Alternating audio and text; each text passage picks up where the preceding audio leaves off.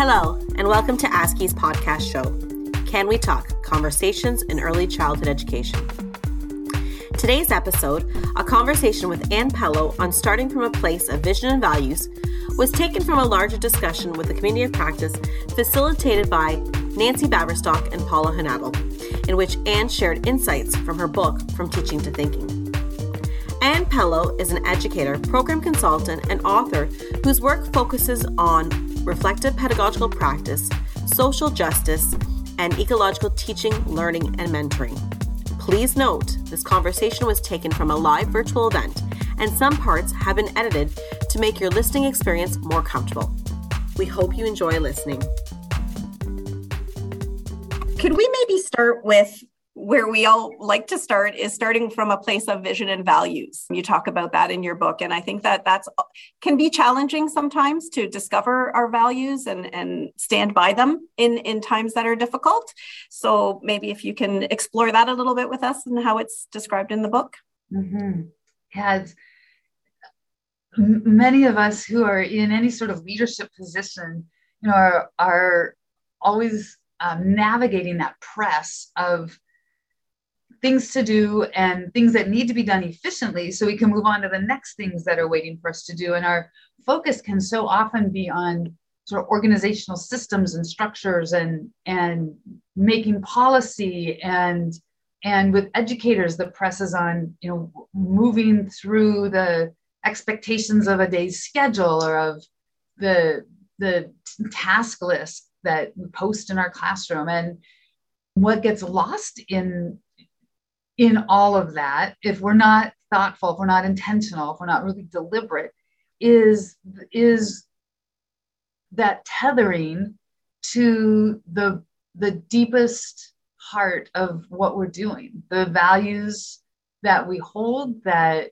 that inform the decisions we make, the vision we hold for our work. Why are we doing this work? Why does this matter? None of us signed up for early childhood education to be efficient or to be good systems managers.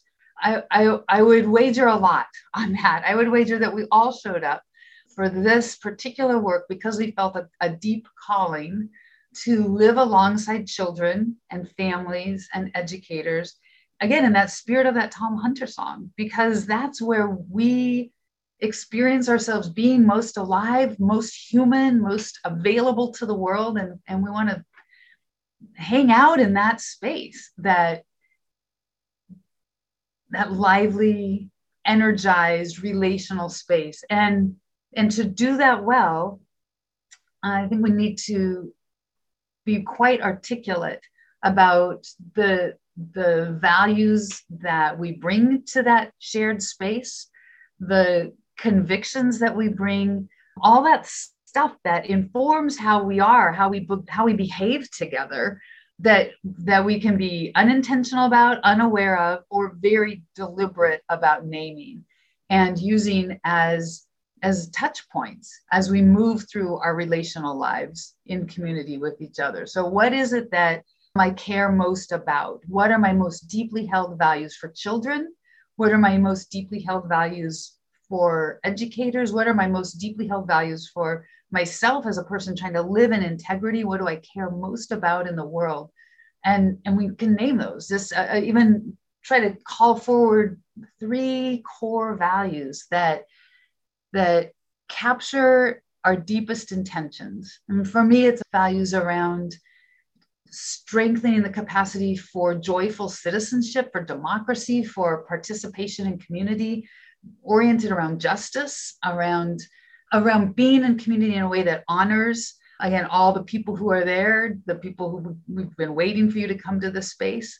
So that so i have core values that are quite related to that. And and from that deep core value of commitment to the, the integrity of participation of all people come other values. What does it mean to to call forward other voices? What does it mean to use my voice? What does it mean to to listen rather than to use my voice you know there's all sorts of values that can spill from there but but i think if we aren't first intentional about naming the values that drive us the values that that shape our thinking that shape our and inform our decisions then then we become reactive, we become habitual, we become sort of automatons rather than people consciously charting a course in community with other people. I'm going to keep pausing. I could like go on and on, but I got to do that already. I got to write a book. So I'll pause and invite other thinking and, and voices in the conversation. I think that's a great a great start to this conversation because I, I, I, enjoy that question about starting from a place of vision and values to guide our practice. So, like if that's always in our forefront, I actually had an, an ED one time that I worked for a long time ago, and every day she would make sure that in the first thing she did in the morning was read that mission statement for the organization. So whatever happened that day, it was like front of mind. So even when our work with our um, in our programs with our children and their if you're um, an educator and working directly with children if you're an administrator i feel that that's a, a really wonderful place to start. That is such central it's a central question right? How do we create shared understandings a shared vocabulary that references some shared values and shared practices without becoming sort of cookie cutter practitioners or people just following some kind of script, right? The whole intention of being as human as we can be with each other is that we're doing this improvisational work of that is the the art of being human rather than following script. So as you're creating a this as you're all living collectively into this role of pedagogical leader, it's absolutely essential to have the conversations about the again the values at the heart of being a pedagogical leader. What is this role about? And there will be different values that people bring to that. So, so some of the work I think of coming to some shared understanding is to start teasing apart roles that we're familiar with and this this emerging role of pedagogical leader and, and looking at where there are distinctions what are the purposes of each of these roles where are the divergences in the purposes of these roles? And with the the idea of creating some shared understanding of what a pedagogical leader is i think we can start i think it's a powerful place to start with seeing if we can we first agree that our our focus as pedagogical leaders is the the emerging identities and and evolving identities of educators that our focus is on educators and their deep identities, you know, in that Parker Palmer framework of we're not talking about what is being taught, we're not talking about how something's being taught. We're talking about the identity and integrity of educators. Who are the people um, spending their days with children? And that's our concern. So, starting with conversations about that. So, what does it mean if we say educators are our primary concern, not as a way to get to the children. Again, Lillian Katz reminds us of that, and I, I write about that in the book.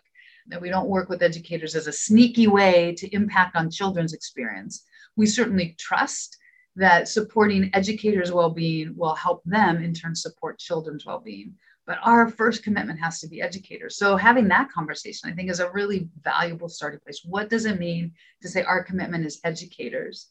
And what does it mean to say our commitment um, is to educators, n- not to educators, not to try and form them into little versions of ourselves, or not to try and get them to meet some list we've established of what educators should do, but to take to heart this idea that our work is to engage with educators in the way we hope that they engage with children. So, so that we're really living living the values that we hope they are living with children. If we hold values around inquiry, if we hold values around joy, if we hold values around um, improvisational teaching and learning, then, then those are the values we bring to our work with educators. So starting by exploring what any of that means to, to the collected group of pedagogical leaders, I think is important. So it's so that the beginning of the conversation is is again is who are we as pedagogical leaders? And then our practice you know follows from that. But first who are we? What do we care most about? What does it mean to make a commitment to educators and to educators right to be thinkers to educators right to be innovators to educators right to be uncertain and to to wonder and to to ponder and to experiment what does any of that mean for us as a community? And then how do we begin to to to put put some form around these core values? So i think you share that it's a complex task that if you start from a place of value you know everyone's interpretation of how that is lived out that that's where the uniqueness comes mm-hmm. out there's something I, I, just want to throw in that you're reminding me of Paola that i think we've done as I, i've experienced there in various gatherings with ASCI that is sometimes I think it's it's been powerful for me and for groups that I've worked with, which is to first invite a group, for example, of people who are wanting to become pedagogical leaders or who are living into that identity to create a list of what what is it we hope for children. And sometimes i frame it as you know when when children leave this early childhood program what are we hope they you know fill in the blank 10 things. This is what we hope for children.